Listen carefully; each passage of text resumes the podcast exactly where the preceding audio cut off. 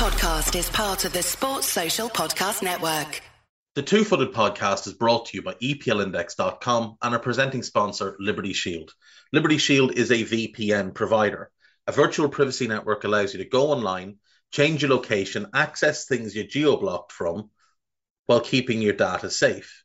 So, as an example, if you are a UK expat and want access to BBC iPlayer to watch Match of the Day or ITV Hub or all four, but you get that message that says this content is not available in your location, a Liberty Shield VPN gets you around that block, allows you to watch whatever you want on those services while also keeping your data safe.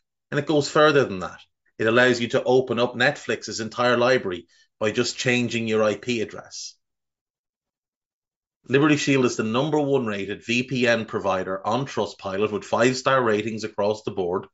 So go to libertyshield.com right now, use the code EPL25 and get either the hardware package or the software package. The hardware package is a router that you plug into your existing router, and any item you want to change the IP address on, be it your phone or your television, you connect that to the new Liberty Shield router. All other items can remain connected to your existing router. There's also a software package which is instantly downloadable to your device and you can get using straight away. Again, libertyshield.com, EPL25 for 25% off at checkout. We're also brought to you by Home of Hopcroft, a giftware and homeware company located in Scotland but shipping worldwide. Check out homeofhopcroft.co.uk and do check out the EPL Index and Anfield Index shops, which you'll find on Etsy. Use the codes EPL10 or RED10 for 10% off at checkout. And lastly, do remember to check out a Tad Predictable, hosted by Tadiwa. That podcast is on this feed before every Premier League match week. And then the EPL Roundtable, hosted by Kevin DeVries, on its own EPL Roundtable feed. So just search EPL Roundtable in your podcast device. And that's out after every match week. Now, on with the show.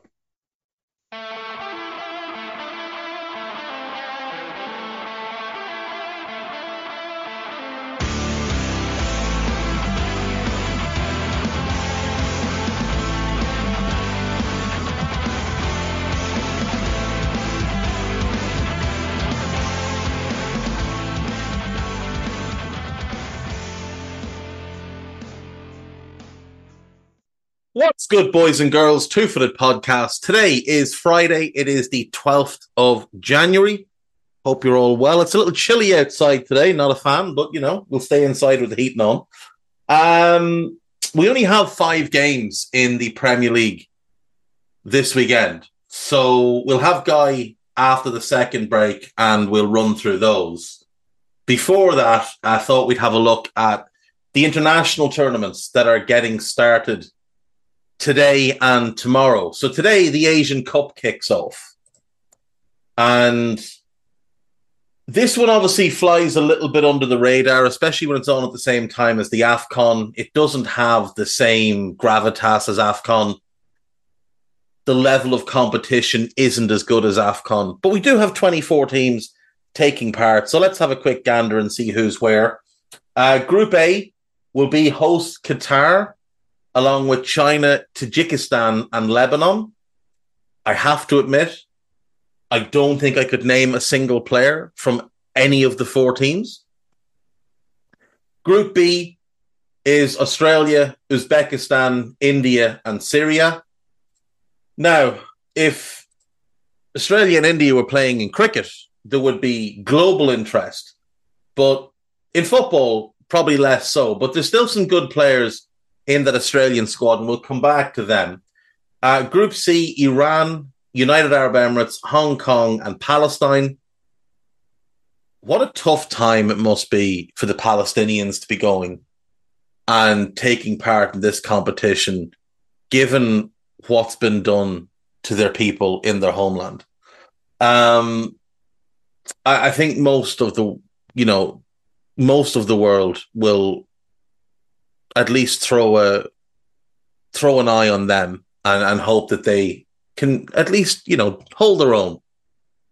Maybe pick up some points. I, I, I don't think they're likely to get out of the group. I think Iran and United Arab Emirates are, are too strong, but perchance they can finish above Hong Kong, which would be a, a big achievement, and potentially then find their way into the knockout phase. Like, I think most even minded people, including even minded Jewish people, are very much in support of Palestine in terms of what's going on. It is only the Zionist front um, that won't be. So, you know. Uh, group D, Japan, Indonesia, Iraq, and Vietnam. Japan and Iraq, probably the two favorites to get through there. Group E, South Korea, Malaysia, Jordan, and Bahrain. Malaysia, Jordan, and Bahrain playing to be runners up behind South Korea. And then in Group F, it is Saudi Arabia, Thailand, Kyrgyzstan, and Oman. You'd imagine the Saudis are, are strong favourites to win that group. The top two from each group advance, and then the four best runners up. And then that will give us our round of 16, and then there'll be quarterfinal, semi-finals, final, and I assume a third and fourth place. There is no third and fourth place playoff. There's no third and fourth place playoff. Um, let's have a look at the squads and see who pops out. Obviously, Qatar ha- hosted the World Cup, and some of their players got some experience playing at that high level. There's obviously a few players that have nationalized and become Qatari. Um, couple of Brazilian born players that moved there to play and ended up nationalizing. And their entire squad, it's notable, plays in their own domestic league, uh, which is also the case for the Chinese, who also have uh, at least one that I can see nationalized player, Tyias Browning, born in Liverpool to a mother of Cantonese descent, to be fair, um, was in the Everton Academy, played seven league games for Everton. I don't remember him. Uh, played for Wigan, Preston, Sunderland. Was he always Tyias? I should remember him. It's not that long ago. He's playing for Sunderland in 2018. Uh, then he moved to China in 2019 played for Guangzhou before uh, Evergrande went bankrupt and that whole club just sort of fell apart and got relegated, having dominated Chinese football and Asian football in many ways. Uh, they now play in the second tier of Chinese football. And now he plays for Shanghai Port. He was in England. I have to remember that he was an England under 21 player. And he now has 21 caps for China. Fair play. I think that's really, really cool. And he has a legitimate reason to play for China because it's it's his heritage. So congrats to him. Um, I don't think any of these other players are in any way familiar to me. We do have one player actually playing outside of China, uh, Wu Shaocong playing in Turkey, central defender owned by Istanbul Besiktas. Everyone else based in China. Uh, Tajikistan, I definitely don't know any of these players, so we won't even bother. Lebanon, definitely don't know any of these players, so we'll move on. The Aussies, obviously, Matt Ryan is there. Uh, you've got Nathaniel Atkinson and Kye Rowles of Hearts. You've got Martin Boyle of Hibs. Uh, Samuel Silvera of Middlesbrough. Connor Metcalfe is in the squad. Marco Tilio's in the squad of Celtic. Uh, Riley McGree of Middlesbrough. Keanu Baccus of St. Mirren. Harry Souttar of Leicester City. Lewis Miller of Hibs. Cameron Burgess of Ipswich. And Gethin Jones of Bolton, who I have to imagine is of Welsh descent. Gethin Wyn Jones, definitely of Welsh descent. Yeah, he's yeah, he's of Welsh descent. Um, former youth international for Wales, despite being born in Perth, moved to Wales. So I'm assuming one or both parents was Welsh, moved to Wales when he was young, Uh, was in the Wrexham Academy for a year, then moved to the Everton Academy and was with Everton up until 2018. Never played for their first team. Um, now at Bolton and uh, an Australian international. So congrats to him. Um, Uzbekistan, probably not.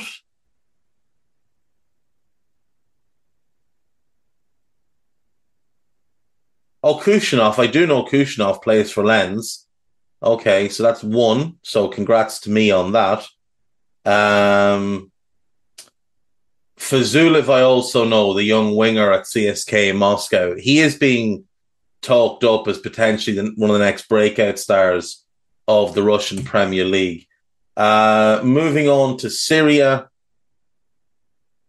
I have doubts that I'll know any of these. Notable that there are three Argentine based players in the Syrian squad. Uh, Ibrahim Hesar pay, plays for Belgrano, um, born in Argentina.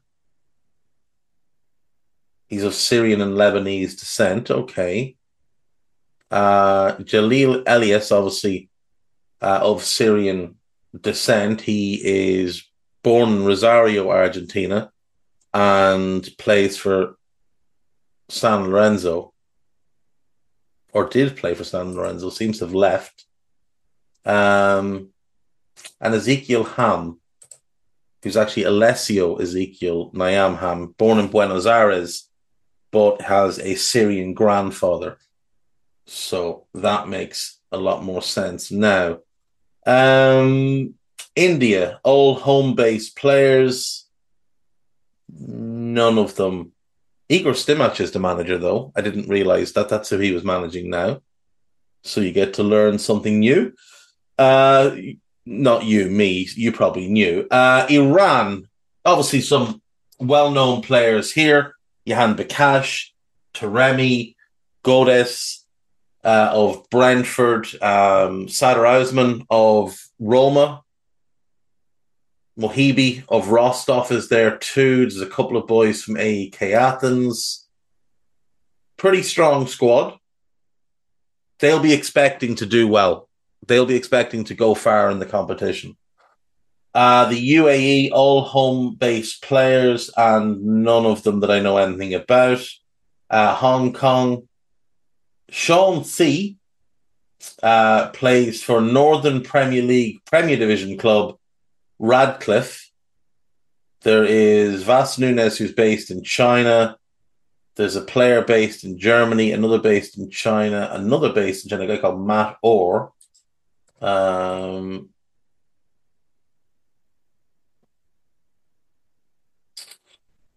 hmm. New Zealand father, Chinese mother graduate of the Canadian International School and holds a Norwegian or a New Zealand passport. Um, seems to have lived in, in America for quite a while. Went to college in America. Went to an academy in America as well, uh, IMG Academy in Florida, which is best known for producing basketball players. Um, Palestine players gathered from here, there, and everywhere. Um, a couple playing in Israel, one playing in Sweden, uh, one playing in Indonesia. Got a player in Thailand. We've got a player there in Belgium. Player in Chile, Camilo Saldana, born in Chile, plays for Palestine, and then finally we have one based in Azerbaijan, and the rest are home based, but I don't know who any of them are. Uh, the Japanese, then, they'll have a strong squad because they're one of the preeminent powers in Asian football. So you've got Sugawara of AZ Alkmaar, Itakura of Gladbach, Morita of Sporting, Endo from Liverpool, Mitoma. I don't know why he's in the squad. He's injured. You've got Taki Minamino, Ritsu Doan. He's a good player. Uh, Keito Nakamura. He's a good player. Junya Ito, he's a good player. Reo Hatate of Celtic is very, very good. Daizen Maeda of Celtic is very good. Yuto Nakayama of Huddersfield, he's a decent player. Couple that aren't in it that I'm a bit surprised by. Um, the kid at Coventry, I thought would be in it. Hang on. Almost certain Coventry City have a Japanese player who was very impressive the last time I watched them play. Yeah, Sakamoto. Only two caps doesn't seem to be in any way uh, a regular in the squad. He's a very talented player from from what I saw. Now he is 27 as well, so yeah, that's weird. Um, thought he would have would have been in the squad. Just shows my ignorance to it. Um, Zion Suzuki is in the squad. He's the goalkeeper that turned down United in the summer um, because he wanted to go somewhere and play regularly. He's been loaned to St. Truden in Belgium. He's very, very promising, only 21. He's one to keep an eye on. Um, Ito of Stuttgart is there. Kubu, Kubo of uh, Real Sociedad, obviously probably the star name in the squad, along with Mitoma. If Mitoma was fit, those two either flank would be pretty terrifying. And then you've got obviously Tomiyasu of Arsenal in the squad as well. Elkan Baggott of Ipswich is the only player I know in the Indonesian squad. Don't know Sandy Walsh. Don't think I know. Oh, Justin Hubner of, of Wolves is there as well. Um, the Iraqis, let's see. Al Hamadi of Wimbledon. Got a few players based in Sweden, one in Norway. Imagine the culture shock of moving from Iraq, where it's it's hotter than it is on the sun, to Norway. Don't fancy that at all now, personally. Uh, the Vietnamese, they're all home based as well. Don't know any of them. South Korea, they'll have a strong squad. Obviously, Kim Min Jae and Son Heung Min, the two star names. Hwang Hee Chan also in that squad. Uh, Lee Kang In of PSG. O of Celtic. And Kim of Brentford B. Uh, pretty strong squad. The Japanese thus far looking like comfortably the strongest. Um, don't know any of the Malaysian players now, to be totally honest. Uh, all home base bar two. One plays in Thailand, Dion Cools, and then Junior Elstal, which sounds kind of Swedish. Um, he is based in Indonesia. Oh, there we go. His father is from Sweden. Um, Jordan. Not going to know any of those players. Not even going to bother. Uh, Bahrain, it'll be the same thing. Don't know any Bahrainese players. Bahrainese, I think it's Bahrainese. Um, or Bahrani. I'm not sure. Let me know. Saudi Arabia, obviously, all home based players. They're making a big push to keep them all domestically to try and grow the national team while while developing the Saudi Pro League. Um, these would be the non plumbers and school teachers uh, of the of the Saudi ranks in the Saudi Pro League. Uh, Thailand, don't know any of those players. Not one of them. Nicholas M- Mikkelsen, Norwegian under 21 international who declared for Thailand. Um, born and raised in, in Norway, played in Norway, now plays in Denmark for OB Odense. Um, Kyrgyzstan, no. Oman, no. That's it.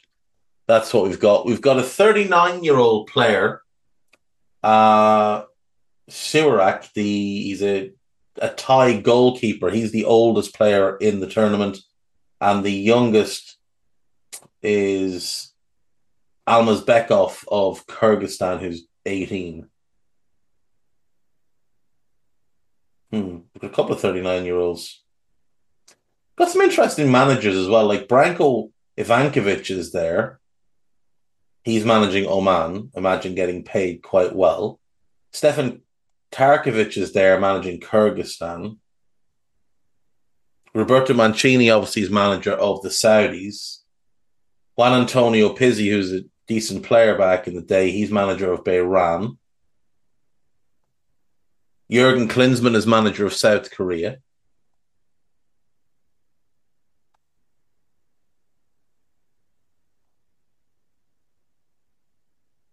That's one. Yeah, Jorn Andersen. Jorn Andersen is manager of Hong Kong. Paulo Bento was manager of the UAE. Igor Stimac, like I said earlier, manager of uh, of India. Hector Cúper is manager of Syria.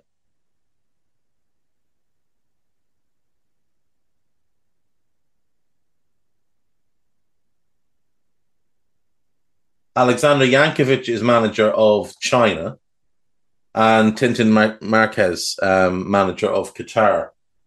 The managers are actually more interesting to me than the players. So that competition kicks off today. Um, and look, it it's a lot of unknown, but that kind of makes it fun. It kind of reminds me of like when we'd watch a World Cup back in the 90s and you wouldn't know a lot of the players because you'd never have seen them because the internet wasn't a thing for normal Joe Soap. So you had no idea of finding out who these players were. So you'd see them in a World Cup and then you might never see them again. And there'd just be some random player that'd stick in your head for three years. And you'd convince yourself that's the guy my club should buy. He's brilliant in the World Cup. Now remember, I'm talking about the logic of a an eight or twelve year old here. You'd be convinced of some fella. And then years later, when you had access to the internet, you'd look him up and find that he was like a really mediocre journeyman who just had one really good tournament where he played well for three games as his team bombed out in the group stage. Um, yeah, so today Qatar take on Lebanon. Is that our only game for today? That is our only game for today. Qatar versus Lebanon and then it really kicks off tomorrow. Uh, China versus Tajikistan, Australia versus India, Uzbekistan versus Syria, and on we go from there. Um, moving on to the AFCON then. It starts tomorrow in the Ivory Coast. And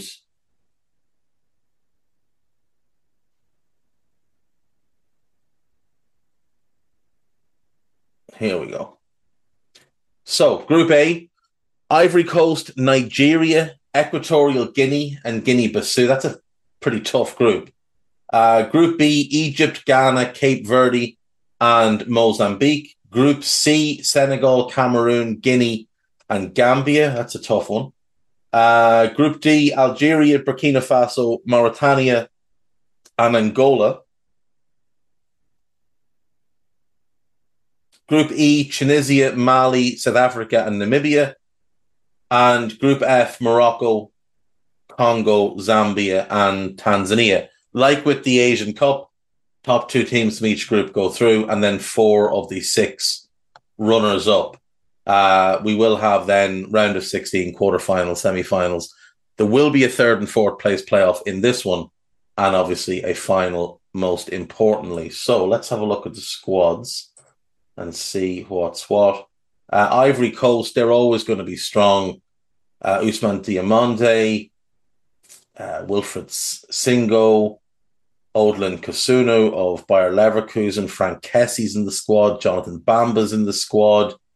You've got Willy Boly, you've got Jeremy Boga, Kareem Kanate, Serge Aurier, Ibrahim Sangare, Nicola Pepe, Christian Kouamé, Evan Ndicka, Sebastian Haller, Simon Adingra. It's a loaded, loaded squad. No Wilf Zaha, though, in the Ivory Coast squad. I don't know if he's not making himself available or what the situation is, but still loaded with talent. Uh, Nigeria, who I saw someone list some of the players that could have played for them, uh, like Saka, Musiala. If if Nigeria could have all the players that had Nigerian heritage, they would probably dominate world football. Um, no Victor Boniface, which is a huge blow for them. Uh, but they could call up Terem Moffi, who's a really good forward in his own right. So not too bad. You've got Ola Aina. You've got Sanusi from Porto. Semi Ajayi from West Brom. Frank Onyeka. Obviously Victor Osimhen. Joe Aribo. Samuel Chukwueze. Bright Osayi-Samuel. Kelechi Iheanacho. Moses Simon. Surprising that he's the captain, to be honest. Alex Iwobi, Ademola Lookman, Paul on Onuachu of um, Southampton on loan at Trabzonspor. You've got Calvin Bassey in this squad and Raphael Onyedika as well. So really strong squad for the Nigerians. Um, Equatorial Guinea. Not overly familiar with many of these. Charles Ondo, I know he's at Huddersfield. Um, that's about my lot that I would be in anyway really familiar with. Uh, Guinea Bissau, um, Jew, the young the young striker from Midtjylland, he's very very highly regarded. Um, so keep an eye for him. Carlos Mendes Gomes of Bolton, Mama Balde of Lyon. Opus Sengante, who I only know, he plays for Dunkirk in the second division in France. The only reason I know who he is or have any knowledge of him is I watched them once to see Billy Koumetio play. And then Koumetio didn't even play. So um, yeah, Edgar Ié is in that squad, and I don't know if people remember Edgar Ié, but he was super highly rated once upon a time. Like he was going to be the next great right back many years ago. He was at Sporting, and Barca nicked him out of the Sporting academy and he spent three years playing for Barca B, and he looked like an absolute monster in the making. He never made the first team grade, went to Villarreal, couldn't make the first team there. He bounced around a little bit, played for Leon for a couple, uh, Lille rather, for a couple of years, played for Trabzonspor for a couple of years, was actually decent enough there. Then he was on loan at Feyenoord. Now he's with Istanbul Başakşehir.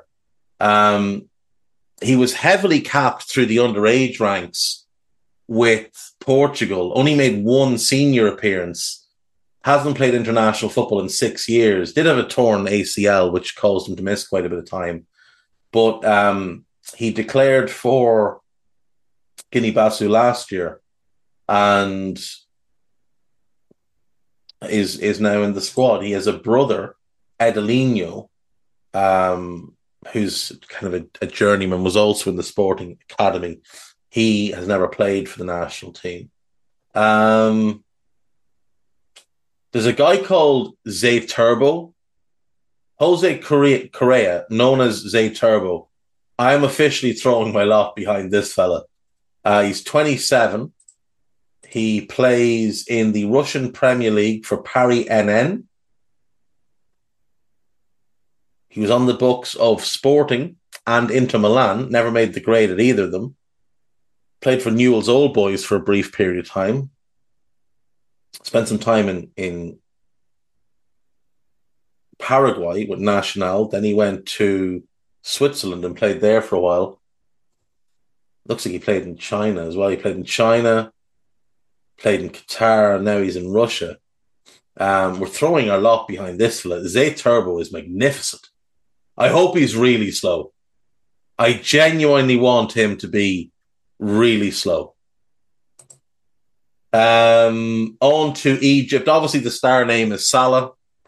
But you've got Koka there, he's pretty decent. You've got Hegazi there, he's pretty decent. Elneny, he always turns up for Egypt. Uh, Mustafa Mohammed is quite good. Omar Marmoush, I do like as well. Um, not a not a squad rife with talent. Let's just put it that way. Salah's going to have his work cut out to try and drag that team beyond the round of 16. Uh, Ghana, they've got plenty of talent, uh, but they do also have Dennis Odoi.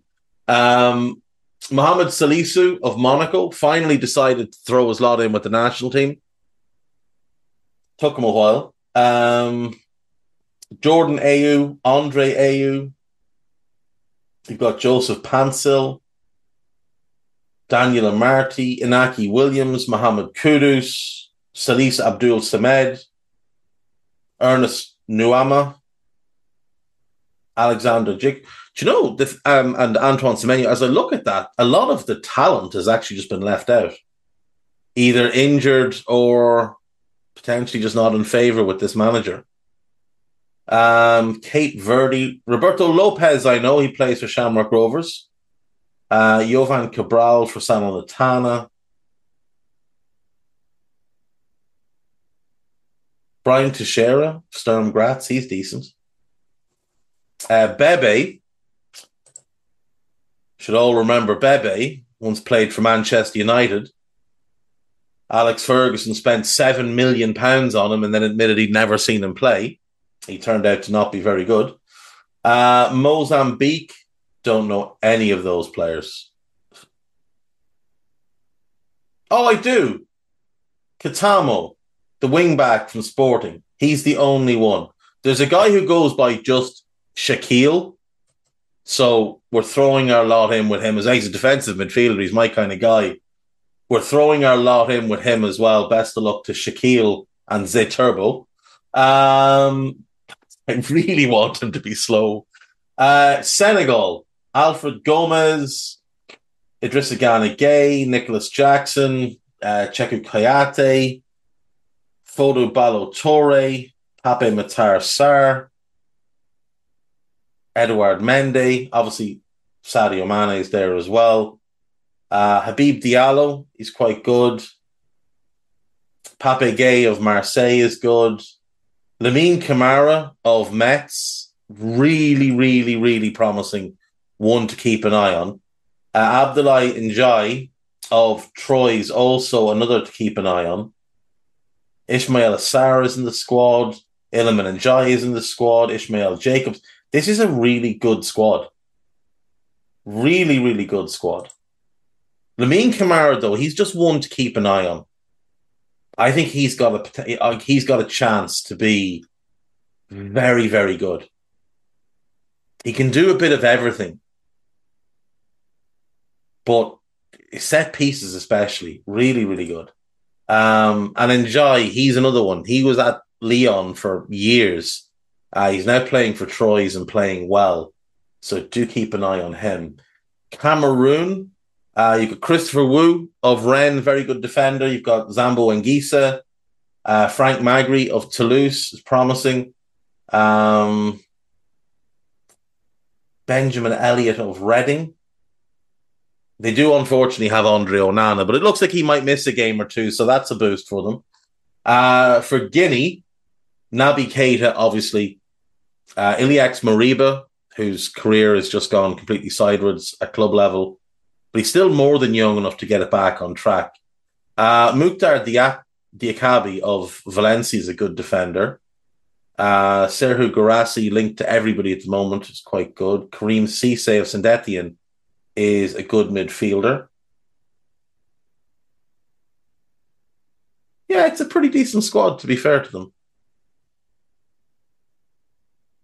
Gambia, Omar Colley Musa Barrow, I still don't understand his decision to go and play in the Saudi Pro League for Al Taawoun. Like he, when he was first making his way at Bologna, he looked like a player that could go on and play for a top club. Now he did lose his way a little bit. Um, he took the debt of Sinisa Mihajlovic, Mihajlovic very, very hard. And I, I guess that might be part of what threw him off, but he's far too good and he's far too young at 25. We were wasting his career in the Saudi Pro League. Um, Jacob Mendy of Wrexham. Yankuba Minteh, owned by Newcastle on loan of Feyenoord. He's quite good as well. Uh, on to Algeria in Group D. Issa Mendy's been Mandy's been knocking around for years. He's fairly average. Uh, Zerrouki of Feyenoord looks good. Um, Houssem Aouar is playing for for them now. Um, now that he plays for Roma. Rayan Aït-Nouri, obviously.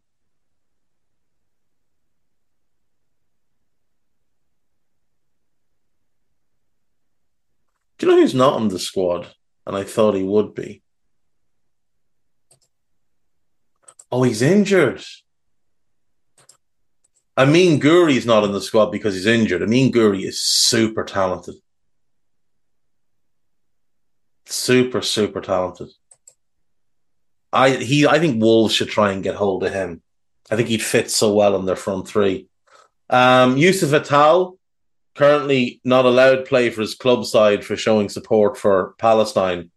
Um, and he had to go through a court case as well for daring to stand up against, you know, things like genocide and that. But uh, he's playing in the uh, for his national team. Bensebaini, it's a strong. Yasser Larouci is in the squad. It's a strong squad for Algeria. It really is. Uh, Burkina Faso. Keep an eye out for Adamo Nagalo, uh, centre back, plays for Nordsjælland. He's come through the right to dream passage. Um, born in Ivory Coast, but of Burkina Faso stock. He really does look a player. Um, Djibril Ouattara is in the squad. Dango Ouattara is in the squad. Edmond Tapsoba is in the squad. Issa Kabore. Bertrand Traore, I mean, he's been injured all season. Maybe he wasn't injured at all. Uh, Mohamed Konate is another one to keep an eye out for. He's pretty good. Yeah. Mauritania, I, I, I genuinely don't know any of their players.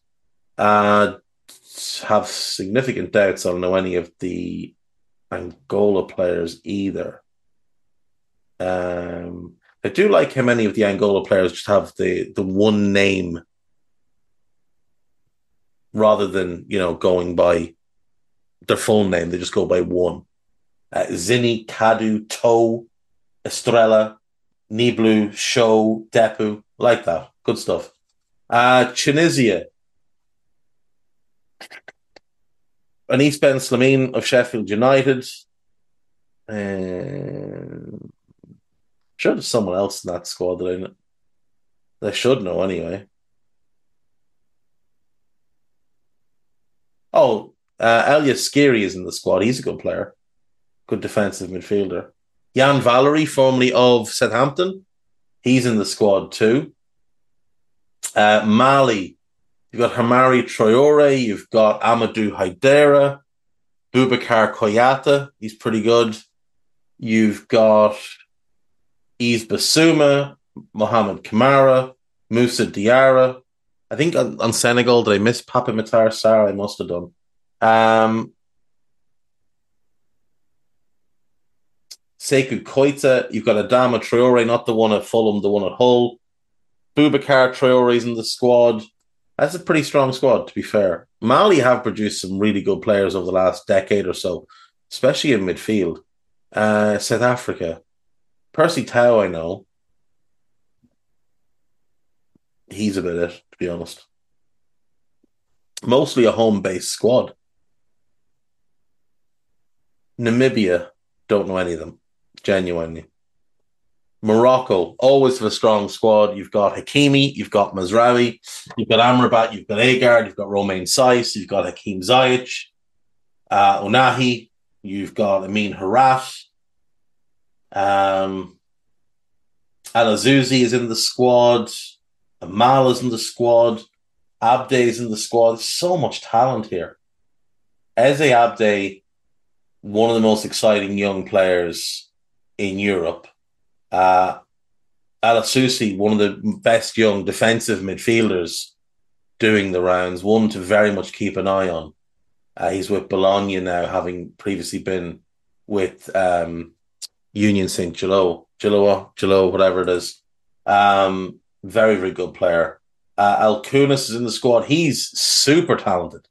And getting him was a huge, huge thing because Belgium were like desperate for him to declare for them, having been born in Belgium. But he decided to declare for Morocco. And I think he's going to be a star. He won't be with Genk for much longer. Uh, Chadi Riad is another big, big talent there. There's a lot of talent in that Moroccan squad. They'll be definitely one of the contenders to win this thing. Um, Democratic Republic of Congo. Uh, you've got Grady Diangana of West Brom.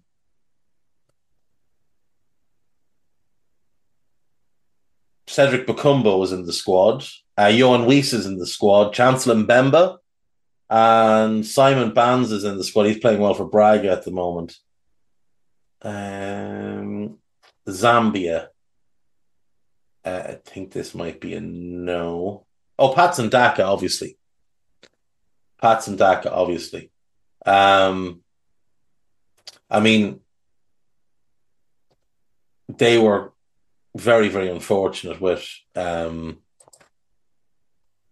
the Brighton player who had to retire. Brighton player. I can't remember his name. Enoch Mwepu.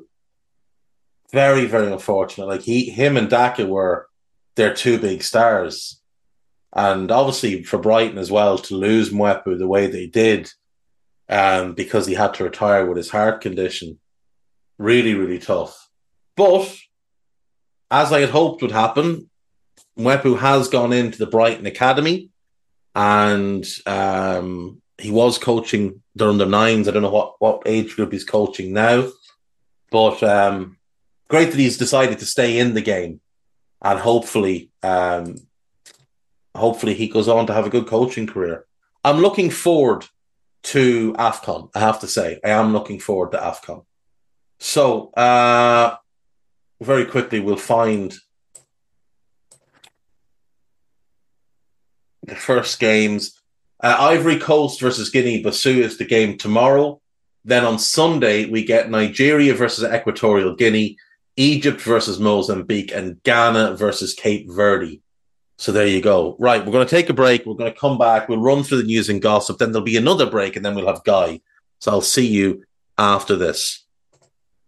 Right, welcome back. So uh, we'll just quickly do the news and gossip. We'll jump to the break, and then we'll have Guy.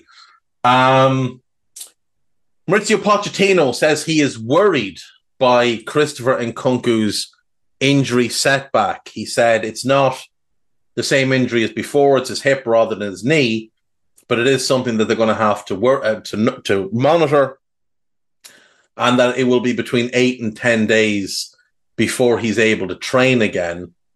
Said he was so close to feeling comfortable again. He started the game against Crystal Palace he'd obviously played quite well as well. He scored against Wolves. He was playing well in that game against Palace. Um, but then he had the hip injury in training and missed out on the games against Preston and Middlesbrough. Hopefully, hopefully he's not out too long because he's a really good player, and we should all want him playing football because he's great to watch. Uh, Joelinton is set to miss six weeks with a thigh injury. Her injury plagued Newcastle United. He hurt his quad in the game against Sunderland. And there's obviously just this is fatigue and being overused coming into play here. Um, Ange Postecoglou has said Timo Werner is a different player to the one that struggled at Chelsea. Um, what happened in the past is not relevant. I don't look too much into that. I'm looking at what he can give us today, not what happened three or four years ago. I dare to suggest he's a different player, certainly a different person. We all evolve. He's more mature, probably a different stage of his life. That's all fair. But I did watch him a bit for Leipzig, and he looked kind of the same player he was at Chelsea, and not like the player he was at Leipzig first time. But Ange is brilliant at getting the best of the forward players. So if anyone's going to make it work, I think it'll be him. Erik Ten Hag says that Antony has been affected by off the field issues, and that's why his form has been so bad. The poor fella must have been affected by off field injuries since the moment he signed for United because he has been dreadful, utterly dreadful since joining Manchester United. He has no goals or assists in 21 appearances this season dreadful. He's obviously facing multiple allegations. And while it's very easy for Ten Hag to say, oh, well, he's affected by these off field allegations, you knew about one of them at least before you signed him. So, you know, nobody really to blame other than Erik Ten Hag. Uh, Ian Maatsen has completed his loan move to Borussia Dortmund. Uh, it's a loan with no option to buy. He signed a contract extension, but it does have a buyout, and Dortmund get first option if they decide to, to buy him. They'll get priority treatment or whatever. Um, I hope he does really well. I think he's an outstanding young player. Very excited to see what him and Sancho looks like together. Uh, I do think Chelsea probably regret turning down the near 32 million pound bid. Or I think he might have turned down the move. Either way, I'd imagine there's some regret there, certainly from Chelsea, maybe not from from Maatsen. Why Old Trafford no longer holds a fear factor? That's a real a real headline on the BBC website. The answer is because United are not very good. That's the answer. Uh, Barcelona beat Osasuna to set up a Spanish Super Cup final against Real Madrid. Lewandowski and Yamal scored the goals. Seems like they made tougher work of it than it needed to be. On to the gossip. Chelsea are interested in Evan Ferguson, but Brighton will demand in excess of 100 million to sign. They'll demand more than that. Manchester United are watching the progress of Ajax and Netherlands striker Brian Brobbey. Average. Average. Senior figures at Real Madrid believe the club should sign Victor Osimhen rather than Kylian Mbappe. Now, I could go along with that line of thinking, but Steve K does not know what senior figures at Real Madrid are thinking. Steve K doesn't know what senior figures in his own household are thinking, let alone anybody at Real Madrid. Everton won 60 million for Amadou Onana, but Arsenal would have to sell someone first to be able to afford him. Everton are not selling Onana in this window. That is just something you can put to bed. Saudi Arabian club Al Hilal have made contact with Aston Villa over the potential signing of Digne. I don't think Villa let him go at this stage. He's also out injured. So, um, Brentford and Nigeria midfielder Frank Onyeka is wanted by Everton, Fulham, and a number of clubs overseas and is expected to be allowed leave on loan. Fair enough. Arsenal are admirers of Bologna and Netherlands under 21 striker Joshua Zirkzee. He, when he was coming out of the Bayern Academy, he was like as highly rated as any young player around. Didn't really work from at Bayern. Went on loan to Parma. It was a disaster. Had a good loan with Anderlecht under Kompany, I think, and then joined Bologna summer 2022. Wasn't great last season, but he's been quite good this season. Um, starting to look like he might become a bit of a player. 22, so turns 23 before the end of the season. So he, the next two years are probably going to be vital for him. Don't think Arsenal would be the right move. West Ham are tracking Santiago Giménez who is valued at 30 million. That would be a great signing for West Ham. Genuinely a great signing for West Ham. West Ham and Crystal Palace are interested in Jack Clarke. Yeah, he'd fit at West Ham. he'd fit at West Ham if Bowen is the nine. If Bowen is moving back into midfield because West Ham were, were buying someone like Giménez, then Palace would make more sense for him. Even though obviously West Ham is the bigger club, he'd get more game time at Palace. Burnley are looking into a deal for David Datro Fofana. Looks like that one will happen. Lyon are pushing hard to sign Arnaut Danjuma. I don't understand how this deal has come about, considering he's on loan at Everton. And Lyon have gone to Villarreal and said, Well, can we have him? And they've said, Yeah, but you'll have to talk to Everton. Um, Valentin Barco, that deal to Brighton, I think, is done. And West Ham are not interested in re signing Jesse Lingard, which we obviously knew about yesterday. Leicester are trying to sign Stefano Sensi. That again, we had that one yesterday. Manchester City and Manchester United have both been watching FC Copenhagen's 18 year old Roony Bardghji. Um, I think Brighton meant to be strongly interested in him as well.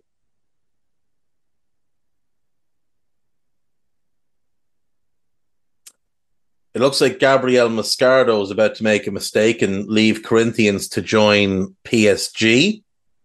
Um, Unai Emery has said that Callum Chambers and Bertrand Traore can leave Aston Villa this month, but that there's no plans to send uh, Jhon Duran on loan. Benfica are closing in on a deal to sign Alvaro Fernandez from Manchester United.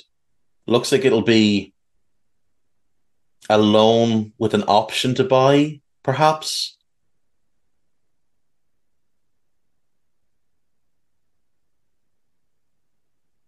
What else do we have here?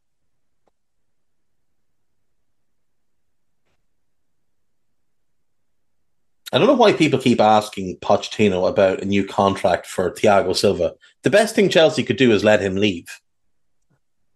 Marquinhos has been recalled by Arsenal from his loan spell at FC Nantes. He hasn't been very good for them at all, so not not a surprise. Um, David Datrofana, yeah, looks like he is on his way to Burnley. I think it's a good signing for them. They need someone that can put the ball in the net, and hopefully that's going to be him. They also need to find themselves a centre back. You've got to find a centre back in this window. Uh, Dominic Solanke's been named the PF, the Premier League Player of the Month. Eddie Howe has said that they that Newcastle might have to dip into the loan market because they're very tight with FFP and they don't really have the money Sebastian Kehl of Borussia Dortmund says we don't have a buy option for Sancho, but you never rule anything out. We know what kind of market value he can generate. So yeah, potentially. Um let's see what else we can find here.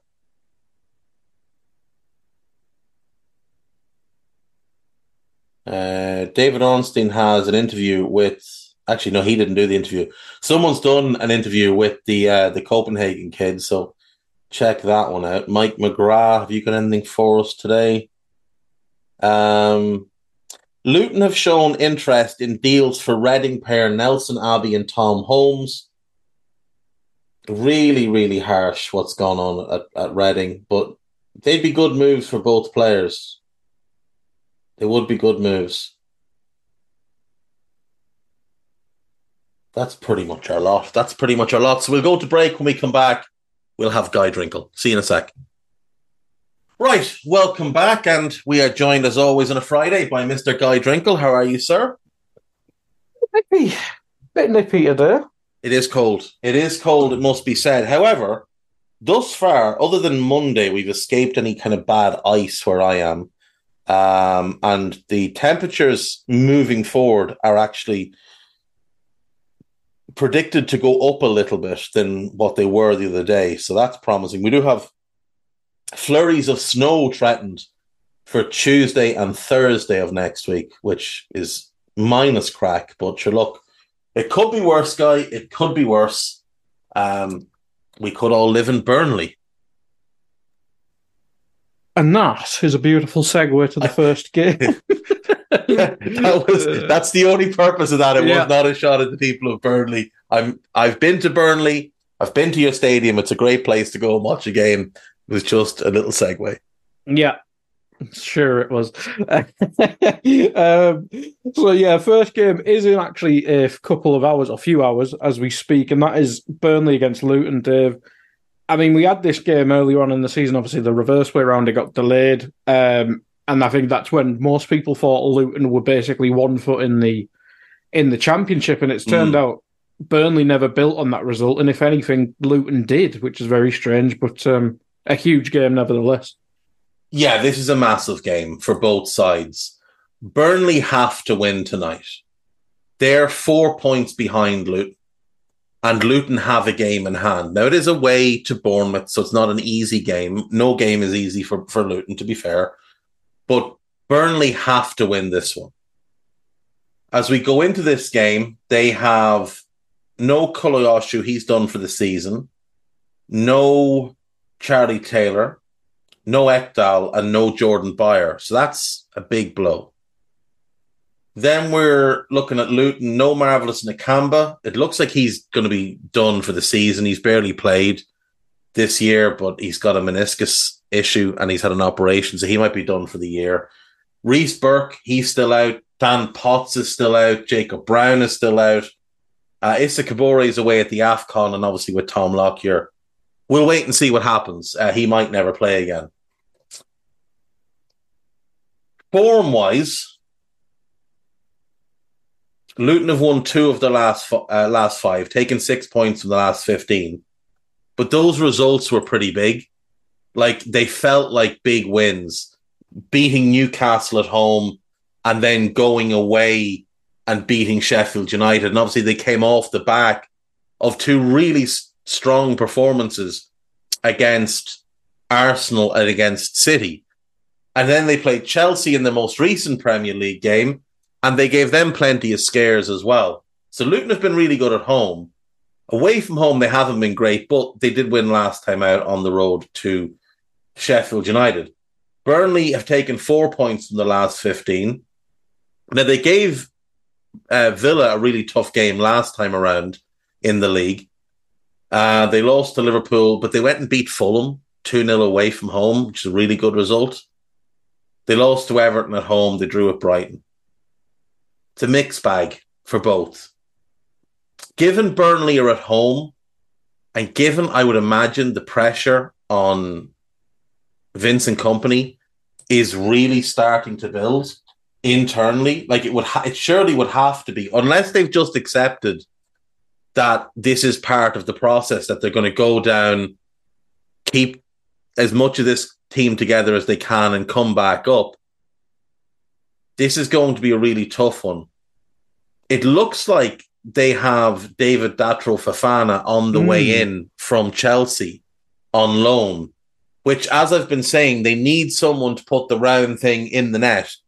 And that's a very talented young player. So maybe between him and Lyle Foster and Anass Zaroury and Zeki Amdouni, maybe they can generate enough goals. But we'll have to wait and see. There's no guarantees. What I will say about this um, Burnley team, because I've been looking at it, and I'll talk more about it next week, is I do think there's a really bright future for them, even if they go down. They, they'd have a rough year. They'd have a really rough year financially because they obviously lose the Premier League money and they'd have to be trying to hold on to as many of these players as they can. But come back up, add a couple more, and there's so much potential in this squad. I, I think the outlook for them is actually quite bright. The short term, though, this season is, is obviously going to be a bit of a slog, but I'm going to pick them to win. I'll say a 2 1 win, a narrow 2 1 win. Yeah, it's a really interesting game. It might not be the highest quality, but you've got Luton who could go out the relegation zone and Burnley who could be the start of their season, which is a boring cliche, but it could be, as you say. Um, but yeah, there is a lot of talent there. Um, but that's the thing. Like, as bad as it's been, they're eight points off Brentford, nine points off Forest, and Forest are facing the threat of a points deduction. Mm. You've also got Everton there are five points ahead, and there's no guarantee Everton won't get another one either because they're believed to have breached again. So, you know, there is still hope. There is still hope. They just they just need to start getting results. You've got 18 games left. You've got to try and find 25 points to give yourself a chance. That'll get you to 36 which will give you a chance at survival. And you've got 54 points left to try and do that. Mm. So, you know, whatever way you work that out, whether it's that you win seven and draw four, I know that's a big ask. It's a big, big ask, but I feel like that's what they've got to do. And it needs to start tonight. It needs to start at home against Luton. You need to try and make that home ground of yours a tough place to go because thus far, it hasn't been. Like thus far, teams have enjoyed going there. You've played 10 home games in the league and you've won one of them and lost nine of them. and the one team you beat, Sheffield United, the only team worse than you in the league. So everyone else that's gone there has beaten you, and some of them have gone there and beaten you very, very heavily. So now you've got to start turning it around. You've got to start picking up points, and you've got to use your home ground as the basis for that. Yeah, absolutely, absolutely. Uh, just for the listeners, this, these are these in first three games are all on TNT Sports for some reason, just just to annoy the regularity. Um, so yeah, that's on TNT. Moving on to Saturday, then, Dave. What's the name of this derby? Is it just the West London Derby? Is that what we call it? It's the confusing derby because it is West London, obviously, but Chelsea Football Club are not based in Chelsea. They're based in Fulham. So it's really the Fulham derby. Um, it's not not what you'd call the um, most not the old, it's not the old firm. no, no, that, it, it's not the old firm. That's a good way of putting it. It's not the old firm derby uh, in terms of in terms of how the fans treat each other. Chelsea just you know Chelsea don't really view Fulham as a rival. It probably means more to Fulham than it does to Chelsea this one. Aren't QPR either side's bigger rivals, if I remember correctly? Remember. Uh, I would say almost certainly. And then yeah. you've got also a, a, a, building rivalry between Brentford and Fulham in West London as well. Um, but yeah, QPR historically, certainly for Chelsea, because they were in the Premier League with Chelsea for many mm-hmm. years and the old Division One, they would have historically been um, bigger rivals, bigger rivals with Chelsea. And then obviously in recent years they've been in the championship and such with Fulham. And there's a little bit of a little bit of needle that goes on there. So yeah, I mean, look, West London has, is well represented with four good clubs. Um, there's probably more. I just can't think of them at the moment, but there probably is more of a rivalry between QPR and both of these clubs than there is between the two clubs themselves. It's also one of the most dominated fixtures. Uh, I think it is the most dominated fixture, one way to Chelsea's favour in Premier League history as well. I think that's what uh, I think it's Duncan Alexander said on the Totally Football show this uh, yesterday. So, but history doesn't really mean much, Dave, considering the state Chelsea coming to this game in terms of randomness that they are. Yeah, I mean, you just don't know what you're going to get from Chelsea. Is the thing. Uh, you're you're right. Fulham have won two of their 37 games against Chelsea. Chelsea have won 23 and 12 have ended in draws. So, uh, you know, there's no real rivalry there when one team dominates the other. And I believe the last 20 games, Chelsea are unbeaten. Um, so, you know, it, it has been all very one sided. They did obviously play earlier this season, and Chelsea won that game at the at Craven Cottage. Um, but like Chelsea, they're just such a mixed bag. Dreadful against Boro during the week. So in all likelihood, mm-hmm. they turn up and play well here. Still loads of injuries. Uh, no Fofana, no James, no Cucurella, no Lavia, no Sanchez. Benoit Badiashile, they're hopeful of having back. Ben Chilwell is back in training, but probably won't be ready. Chukwuemeka is getting closer to returning. Ugochukwu is out. Chalobah is out. Nicolas Jackson's away at AFCON.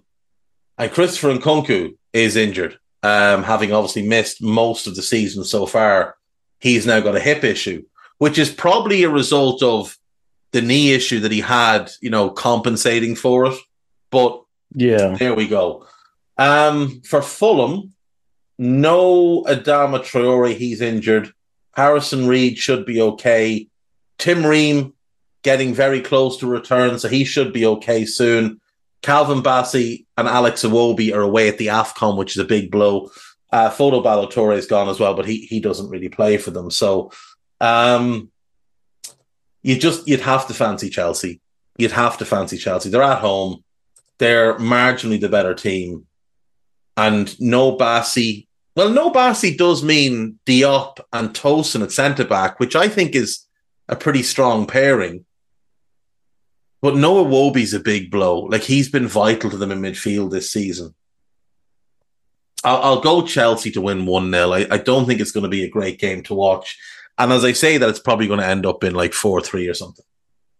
Well, that's the thing. It depends who clicks, because I think if Cold Palmer, as he's now dubbed, which haunts me, is that because uh, he is that because he did the shiver thing? I don't know which came first, but it needs to end. It does way. need to end. It's horrendous, especially after the sitter that he missed during the week. Yeah, but it does feel like if he doesn't score, who the hell scores? Oh, there's no goals in that team. But I said mm. that to you in the summer. Yeah, absolutely. No goals in this team. Like, look at the squad. Who is getting you goals? Raheem Sterling.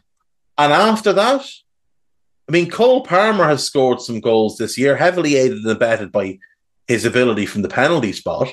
But you look through the squad, Enzo's not a big scorer. Mudryk's not a big scorer. Madueke's not a big scorer. Uh, Nicolas Jackson's gotten some tap ins this season, but he's gone. Didn't four of them come in one game? yeah, do you know what? Do you know what I mean? Like, and Ben Chilwell's probably their third biggest threat. he le- legitimately probably is, and like, it, it's just. I know Chelsea fans are convinced that, like, the thing is as well, right? It's not just that there's no goals. There's nobody creating the goals. It's not like they've got a striker I know Jackson's had some misses this season, but it's not like he's getting golden opportunities game after game. It's not that they're just poor in the penalty box, they're poor in the opposition final third. And they're hopeful that Nkunku will solve all of that by himself, which he's just not going to. And as I continually say, I don't think the Caicedo Enzo pairing works particularly well. I think there's too much overlap. So uh, it's just it's the island of misfit toys. This is a whole bunch of square pegs and a whole bunch of round holes. And it's not going to get any better in the foreseeable future because this owner's an idiot and he's going to go and he's going to try and spend more money. And frankly, the best thing they could do is not spend another penny build out with this group for the remainder of the season. Personally, I wouldn't be allowing Datro Fofana to be going on loan. I'd be saying to the manager, put him in the team and let's see what he can do. They've brought back Andrey Santos from the loan at Forest, which didn't work out. I'd be saying to the manager, put him in the team and let's see how that works. Because I actually think him and Enzo and him and Caicedo mm. would be good pairings. He was good in pre-season. It was a bit random. Very, very promising. Yeah. He is a huge talent. Like of all the young players that they've gotten, outside of like the star names like your Enzos and your Caicedos and whatever else, of all the young players, including Madueke and Palmer and Fofana and Washington and whoever else, he is the biggest one. Like he is the biggest talent of that group. He's 19 years of age. He's already been capped by the Brazilian senior team. He is an all round midfield dynamo.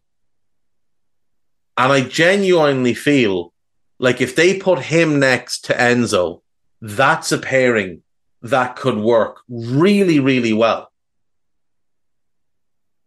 Then just chop and change Caicedo and Enzo, depending on how much defending they got to do. Exactly. You know, it's, it's a bit of a, it's a bit of a two hundred and twenty odd million pound dilemma, that isn't it? Oh, it's it's, it's just insanity. But like, if you if you kept Fofana, now you can go into the second half of the season. You can give Jackson. We, we've seen Jackson. We know he's not going to work as a nine.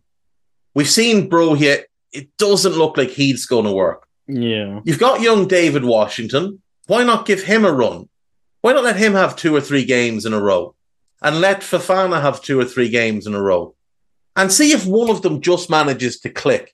See if one of them shows mm. something. I'm pretty, yeah, I'm pretty sure they're quite high up in the table in terms of XG, which springs to at least some creativity in the team. So it, it may, set pieces. Yeah. See, the thing as well, remember though, is XG is heavily predicated on just the shot. So yeah. they've had a, quite a few penalties this season. That's so their true. XG is going to be high just from penalties. Um, but there's a lot of talent in the squad. It's just, it's not getting used at all.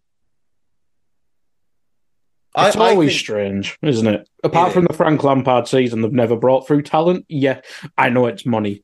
I know it boils down to money, but you like that para, uh, para is it Paez, the Paraguayan lad? I think Kendry Paez, yeah. Like one of the biggest world's uh, young footballers going to there. It's like you could have went to any club in the world and you go to the ones that don't develop players. Yeah, that's the thing. They they don't develop young players. Like in all likelihood, unless he comes over and from day one is a megastar, he's going to end up on the bench or on loan. Like the whole mindset of that club mm-hmm. is wrong. I said when that owner bought the club, the best thing he could do is to strip them down, invest even more money in their academy, use that incredible, incredible academy, the like the best talent producing academy in Europe, and let's see what you can build. And then you add as and when you need to, but like why not give the opportunities? Look at the players that are knocking around that came through Chelsea, like Michael Olise, who left because he didn't see a pathway. Jamal Musiala left because he didn't see a pathway. Mark Guehi left because he didn't see a pathway. Fikayo Tomori, the same. Like, if you had Tomori and Guehi at your club right now with Levi Colwill, that's a really good back three. And it would have cost you zero. And you'd have um, Trevoh Chalobah, and you'd have what's the other young centre back's name? Bashir Humphreys. You'd have Livramento as well. you'd have Tino Livramento at right back. You'd have Lewis Hall at left back. So all of a sudden, you'd have a really good back five that cost you nothing and you'd have Reece James, obviously, as your starting right back. And you'd have Ian Maatsen. So now you'd have nine defenders that cost nothing. And that doesn't include Tariq Lamptey, who came through their academy. Do you know, like, I, I just don't understand why they are so averse to giving these young players opportunities and building with their own homegrown players. Yeah, it's a very weird club. Very weird club. And they even have Strasbourg now where they could put all these youngsters. So there would be at least somewhere to see them. But yeah, very strange. Anyway, we'll move on to the only other game on the Saturday, which is at half five. And it's Newcastle hosting Man City, Dave. I feel like if Newcastle weren't destroyed by injuries and fatigue, this would be much more interesting game. But we saw the four all last season, if memory serves. Um, and it usually does become a good game. This, but I mean, Joelinton's just got added to the injury scrap heap, hasn't he? Mm. And he's a huge player in games like these. Um, I just don't see how this Newcastle scrap heap of players at the minute will deal with a pretty freshly reinvigorated um, City with Doku and De Bruyne and etc. coming just coming back. I, I, think Newcastle are in a bit of trouble at the moment. Um, four defeats from five in the Premier League. Obviously, went out of the EFL Cup as well. Um, did beat Sunderland in the FA Cup, and, and you know that was great for them. But like you said, picked up more injuries. They're only a point ahead of Chelsea and Wolves.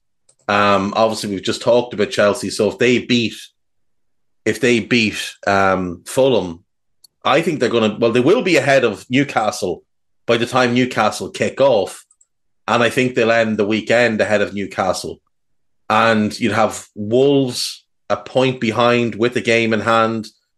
Bournemouth four points behind with two games in hand. Again, they might not catch them, but that's not the company that yeah. Newcastle want to be in. Uh, City are missing John Stones, Erling Haaland, and have doubts over Kanji and Jack Grealish. Um, they should have Bernardo Silva and Kalvin Phillips back.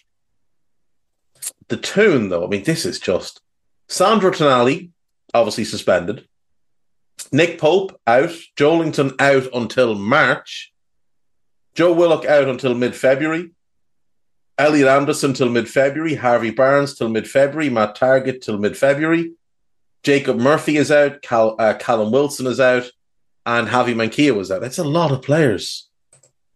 And the ones who are left are exhausted because Eddie Howe is running them into the ground because he hasn't yet figured out you can't play the same way against every single opponent. I think they're going to get beaten here, and I think it could get a little bit embarrassing for them. If City are on, and as you mentioned, the most important player they have is KDB, and he's back now, and obviously Rodri's there, so that's their two best and most important players. That's the two players that makes everything else click for them. I think Newcastle could get walloped here. I'm going to go 4 1 to City. Do you think that'd affect Eddie Howe's job? I I think he'll see out the season. But I think he's done. I think Eddie Howe is done at Newcastle. I don't think there's I don't think he's there next season. Because they're not going to get top four. As it stands, even Europa League looks unlikely.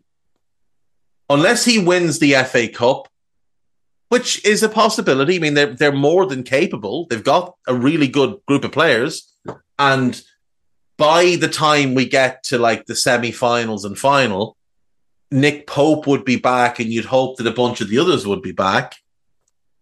So they could win the FA Cup, and that might save him. But I think he's done there. I think this is his last season as Newcastle manager.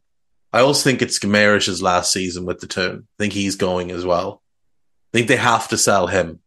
Yeah, that report came out. yeah, it? I mean that, and that's that's the words of their their own CEO. Mm-hmm. You know that they'll have to start selling some players to to turn them into new players, not not to balance books or anything, just to turn them into new players. Um, because of how that allows them to get flexibility in terms of the accounting process. Mm. Um, well, if they get a hundred, if someone pays their his release clause or at least somewhere near it, that's going to be eighty to hundred. You've got his replacement in Tonali. Exactly. And if you were to turn, let's say they sold Guimarães, right? So their, their current midfield is Sean Lang- Longstaff, Guimarães, and Joelinton. Mm-hmm.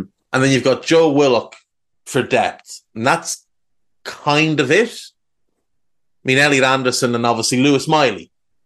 But they're both very young players, and Elliot Anderson's out with a with a stress fracture. So you need to be careful with him, and you need to be careful with Miley because he's only 17. Yeah. But let's say they sell Guimarães and they get, let's say they get the 100 million. And then they turn around and say, right, Tonali steps in for Guimarães as the six. Let's use that 100 million to upgrade on the eights. And let's say they went and they got Manu Kone from Gladbach and Khéphren Thuram from Nice. Mm. You'd probably get the two of them for around 75 million. And all of a sudden, now you've got a starting midfield of Kone, Tonali, and Thuram. And your backup group is Willock, Longstaff, and Joelinton, plus the two youngsters. So now you've got a really, really strong eight man midfield group. Individually, none of them are as good as Guimarães, but collectively, it's a better group than you have now. And then you still have 25 million to go and add a piece somewhere else. You know, to go and maybe find a long term centre back, or maybe you go and you put it towards a young goalkeeper who you can bring in and develop behind Nick Pope to replace Nick Pope in 18 months' time. And if you were to do that and get that goalkeeper, and let's say you went and you bought Jean-Claude Todibo from from Nice, maybe you did a double deal with them and got him as well. Well, now with, with one expenditure of your own money and the reinvestment of a sale, you'd have an enormously improved group. You'd have Pope, Livramento, Todibo, Botman, Hall. That's a really strong group. Plus, you'd have the experienced Schär, Trippier, Dan Burn, Matt Targett. So, you know, defensively, you're set. You'd have your young promising goalkeeper behind Nick Pope. You'd have that midfield I mentioned. And up front, you've got Isak, you've got Harvey Barnes, you've got Gordon. Let's say that's your starting three. And then you've got Almiron, Callum Wilson, and the like, and Jacob Murphy, maybe just just for on paper. But Joelinton can play there. Well, if they're if not in Europe, they don't need that. They don't need huge depth. That's the thing. They won't need the huge depth, but they would still have it, so that even if they did deal with injuries in the future, because they do have players that are just injury prone, like, but that's a really strong group, and all that would be is an expenditure of maybe forty-five million to get Todibo, but all of a sudden you've got four new players there, plus Tonali coming back. So basically, five new players added and only one taken out. Now, admittedly, it is your best player taken out, but like, look at West Ham. Sold Declan Rice, used that money on Alvarez, on Kudus, and on Ward Prowse. And they're a much better team because they've reinvested that money. Newcastle can do the same. That can be part of how they grow. And I feel like if they were to do that, sell Guimaraes, turn that money into two midfielders and a young up and coming goalkeeper, and then whatever budget they actually have themselves, you go and get a really, really high end centre back. As anything else left over, go and find some more Yankuba Mintehs, you know, those really promising 17, 18 year olds that are under the radar from, you know, off the beaten track a little bit. The, the gambles, you know, the, the player you buy yeah. for the Brighton buy, you buy him for five and you hope that eventually you sell him for 15 or 20 or 25 or 50. Stick a pin, lucky. random country in South America that's not one of the big ones and just pick up some players. Literally, do you know? Like, find the next Julio and Enciso coming out of South America. Mm. Don't don't worry about Brazil. Don't worry about Argentina. Go and look at Ecuador and at Paraguay and at Uruguay and find the next big thing coming out of those countries Bolivia, Colombia, Chile. Find the next big thing coming from those countries. And all of a sudden, you're going to be so much better off because you'll have improved for now and you'll be building out for the future. That's what Newcastle need to do. And the other thing they need to do is they need to hire somebody anybody who's got a good in-depth knowledge of Chelsea's academy and they need to start building out their academy in a similar way. Because while the northeast is not london for talent there is a shitload of talent up there. And because of the the geographical limitations newcastle's range would be quite big they're they're not going to be as limited as say as say a london club so they could put satellite academies all over the Northeast and start to hoover up a lot of the good young talent. Because, like, we see really talented young players coming through at Boro, coming through at Sunderland, coming through at Newcastle, but we see so many more that end up at Liverpool or United or wherever because they just they don't get picked up by Newcastle early. Two need to be building a wall around the northeast and making sure that if there is a big prospect anywhere, that he's theirs. And they need to start scouring Scotland as well and trying to get the best young players up there and bringing them down early and getting them into their academy. That's how Newcastle can can build for the future and how Newcastle can become what they want to be. Hoarding Guimaraes, while yes, he's your best player, yes, you want to keep your best player, it doesn't make sense for them long term by the time they're going to be a title caliber team, he'll be like 29 and he won't have any resale value. Sell him now, you get maximum value for him in the summer. And it, it will help you build out. And like it doesn't have to be Manu Kone or Kevin Thuram. I was just thinking about them yesterday because I was thinking with Tonali there, what I want is I want road runners. I want legs in there. I want lads that'll go box to box. I want one who can carry the ball. I want one who can go and get me the ball. Put them in with Tonali and let Tonali play his natural game. And with Tonali, he'll always want to press and win the ball. Manu Kone becomes the perfect foil for him because he can slot in at the six and keep your defense protected, and you'll have balance there. So that's where that came from. Yeah, it's going to be a massive summer for them. Um, either way, I think. Um, where are we up to? We're moving on to Sunday then, on to Super Sunday. So the Sky Sports lads are back. Um, Everton hosting Villa Dave. Everton, we mentioned kind of in, in passing with the uh, Burnley Luton game. They could be in the relegation zone by the by the time this game starts, which they could obviously get out of it in this game, but it'd be mm. a big optical thing for them because the 10 points, I think everyone was like, ah, they'll be safe. But this would be the first time you'd maybe think, oh, it has caught up with them. Yeah, it has. Like three defeats in a row. This could be four. The the ten points when it was kind of on its way, and then when it landed, it, it did give them a big spur. I still think they'll be okay.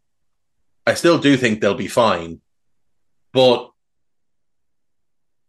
they're in a rut at the moment for sure. Um, you look at them; they've won eight games this season. That's as many as Wolves and Chelsea have won, but they've lost ten because of the the three defeats in a row. Um, they had been really strong defensively, miles clear of the other teams in the bottom half. Now they're they're kind of catching up to those teams in terms of goals conceded. Going into this one, Everton still no Dele Alli. He's got a he's picked up an injury, unfortunately, because he obviously so long out, comes back, he's trying to build himself up, he gets hurt. Um, no Dwight McNeil, potentially that's a huge blow. Ashley Ashley Young looks like he's going to be out. Doucouré is a late fitness test. That that could be a big blow. And Idrissa Gana Gueye is off at AFCON, but I think they've looked actually better without him. I think the Garner, Onana, Doucouré midfield looks better than the one with, with Idrissa. Uh, for Villa, no Emi Buendia, no Tyrone Mings, Luca Digne out, Pau Torres hopefully back soon, Youri Tielemans hopefully back for this one, and Robin Olsen is out, but I mean, he wouldn't play anyway.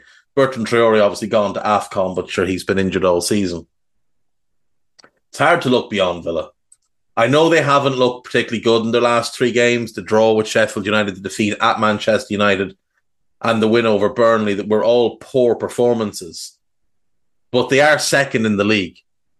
And a win here will put them level on points with Liverpool. If they were to win 10 0, actually, no, 9 0, 9 0 would put them top uh, by goals scored um, would have the same goal difference as Liverpool, but they've scored the same number of goals as Liverpool right now, but they've conceded nine more. So a 9 0 win will put them top, but uh, that seems very unlikely. I'm going to go 2 0 to Villa. I think it'll be a. T- actually, I'll go 2 1 to Villa. I think Everton will get a goal. Villa just, they're not as good away from home, but I still think they beat Everton. It would be no surprise for Everton to win this game, but I'm going to go Villa 2 1. Yeah, interesting game. Um, certainly. Uh, moving on to the big one then, or certainly on paper, the big one. We have United hosting Spurs. Dave Spurs bit of a facelift in the last week with the two signings mm. and, Eric, and Eric Dier going, which we should add. Uh, and United, Ratcliffe, blah, blah, blah, boring stuff nobody cares about because it's not really going to change much in the short no, term. Anyway, change, not going to change anything at all. It's not going to change anything at all. Uh, Eric Dier leaving is is as good as a new signing for Spurs.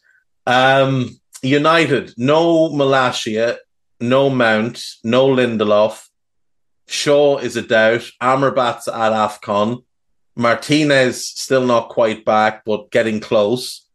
Eriksen, I think, is back, so that's a that's a plus for them. Amad Diallo should be okay. Antony is a doubt, which could be a bonus for them. Uh, Maguire should be back soon. Martial is out for a while. I think he's sick, so he should be okay. And Casemiro is is making his way back. They're looking at having almost everybody back in the next sort of two weeks. Um, so then the cribbing and crying about 47 injuries to his, you know, first 11 mm. can stop. Spurs are without Onana, a lot of. I'm people. guessing Onana's not going to AFCON now he I don't know. I don't know what. I don't know if he's allowed play this weekend. I don't know what's happening. Like I he's Cameroon mentally off. basically just told him to F off. I hope so. They should have done. They should have done. But what they should do is go to FIFA and say he's refused to come and join us. We don't want him playing for his club side because other t- other countries have done that in the past. yeah, I remember. Didn't Matip have that? It happened with first It happened with Ismaïla Sarr when he was at Yeah. Watford. So he was injured, and Watford said, "We're not sending him to the Afcon because he's injured." And Senegal were like, "Right, well, he's not allowed to play for you, so he's suspended." Because I think he was due to come back like two weeks later, which would have been a week into Afcon or something. So Watford were like, "All right, well, here you go. We'll send him over."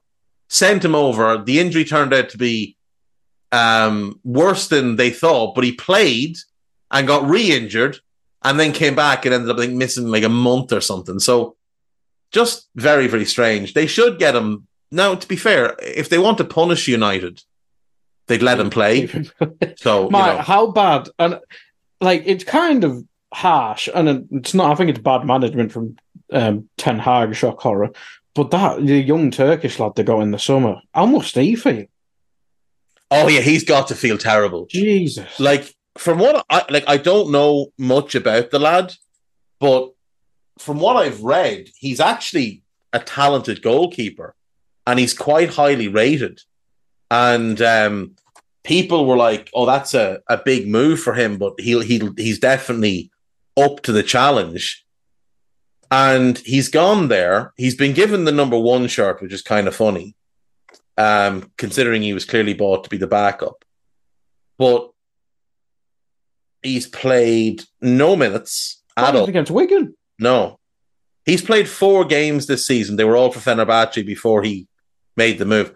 But like, it's not like he was a lad who was a prospect when they bought him. Like he was at um I, I'm not even going to try and pronounce it. He was at some Turkish club that begins with Anka, and then there's another load of letters after that. But I'm not going to try and pronounce them. and with sport. um, so he played 17 games for them in, in the top flight, having helped them get promoted into the top flight.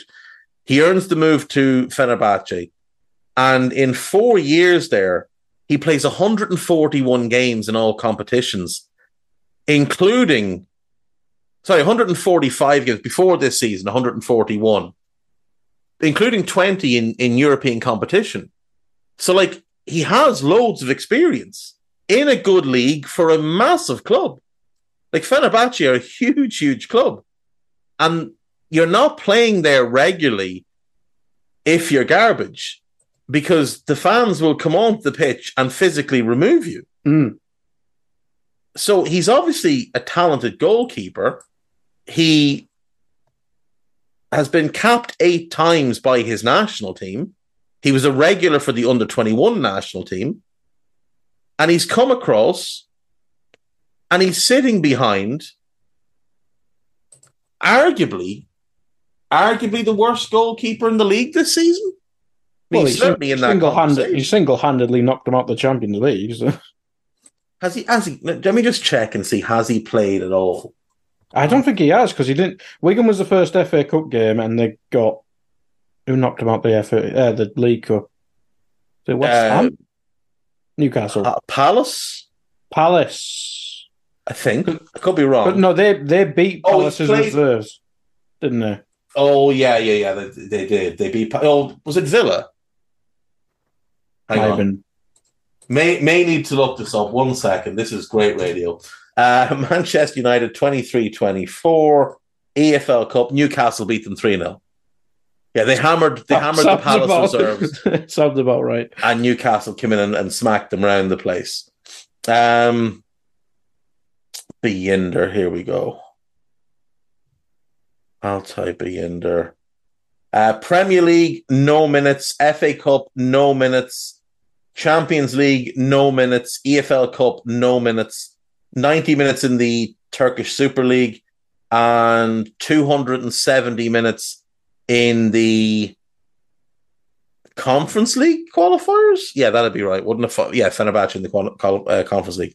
So yeah, so zero minutes for Manchester United, while Onana, who has been dreadful, like genuinely dreadful, has played 29 games. Uh, he has been utterly hopeless. And yet he's in the team every single game. And Bayindir just can't get a sniff. Bizarre. Mm, wouldn't surprise, it wouldn't surprise me if he goes out on loan or something. Because Yeah, he- he's if, you- if almost- you're not going to play against Wigan, it's just taking the mick. That's the thing. Like, why did Onana have to stay? This is clearly Onana not actually wanting to play for Cameroon. And But if that's say, the case, say that. Don't say, "Oh, I'll play Wigan." Oh, I'll play Spurs, and then the same day I'll go play. but like, Cameroon- here's the thing, right? The Afcon is starting tomorrow. Mm. So why did why did Salah and all the other players have to leave their clubs on the the first of January? Well, that's the 2nd of thing. I think was it West Ham who had the game the day after the cut off, and you like so I'll, on the Monday night, yeah, Yeah. on the Monday night, Aguerd wasn't allowed play and Benrahma wasn't allowed play because Kudus. and Kudus, yeah, because of the cut off, And yet there's Onana. Oh, he's going to join up after the first game. He's yeah, no, he's he's just not going. And what he's done is for the second major tournament in a row, he's walked out on his country. Like he walked out on them in the World Cup, which to me leads to very serious questions about him and his character. Have the decency to tell Cameroon you're not going to play. I'm sure they won't mind because you're not very good anyway. Um, I knew we'd go off on a United tangent. Anyway, Nah, we did one tangent. My ass. We did like three. Spurs are missing a bunch of players as well this weekend. No Perisic, no Veliz, no Davies, no Solomon. Maddison working his way back, but not not ready yet. Bissouma and Sarr, both the AFCON is a huge blow. Son, obviously, at, at the Asian Cup, and Lo Celso is injured. So, yeah, not great. I'm guessing I'm guessing Dragusin, if assuming he's been registered, is is thrown straight in. Now I don't know who'll play. Oh, Van de Ven is back, so it'll be those two at centre back is my guess, unless he just you know wants to ease Dragusin in and plays Mhm. Emerson Royal. But you might as well just chuck him in. You might as well. It's it's against United. They're awful in attack, and you, he's a big physical centre forward, so he'll he'll deal well against- with Hojlund. Hojlund against Wigan. You couldn't help the lad score. That's, they could have taken the goalkeeper and two of the defenders away, and he still wasn't going to score. It's horrendous. The poor. I genuinely feel bad for that kid. Like he's when he scored his first Premier League goal, loads of people were giving him stick, being like, "It's only a goal in a league game," but like the guy's at Manchester United, one of the biggest clubs in the world, with an enormous fan base of online dickheads who are slating him day in, day out because he hasn't scored a league goal yet. Because their entire demeanor is to slate everything bar the manager.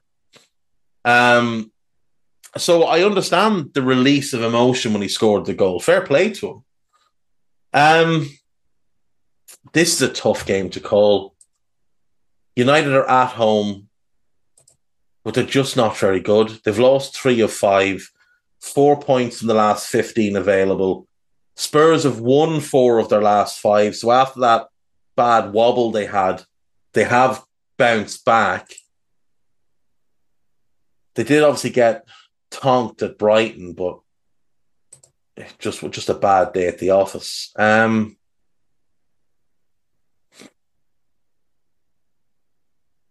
I'm going to go Spurs to win.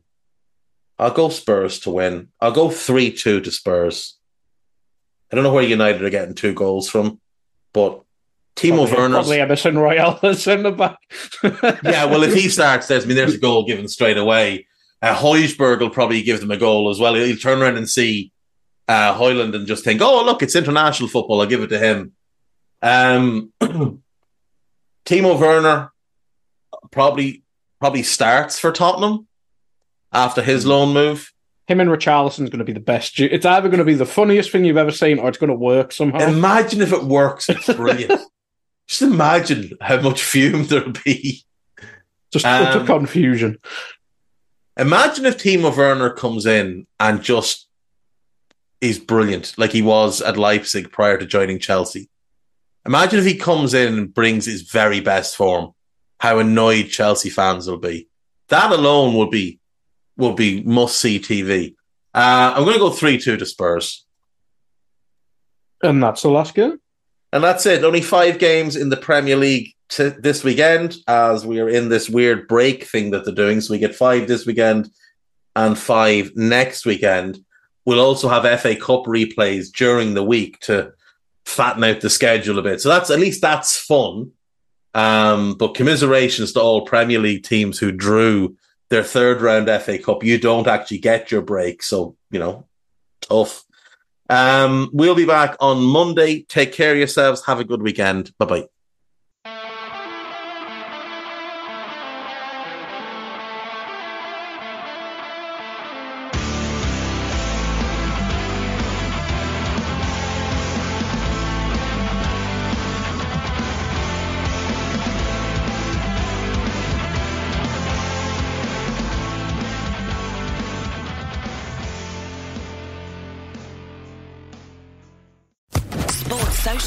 Podcast Network.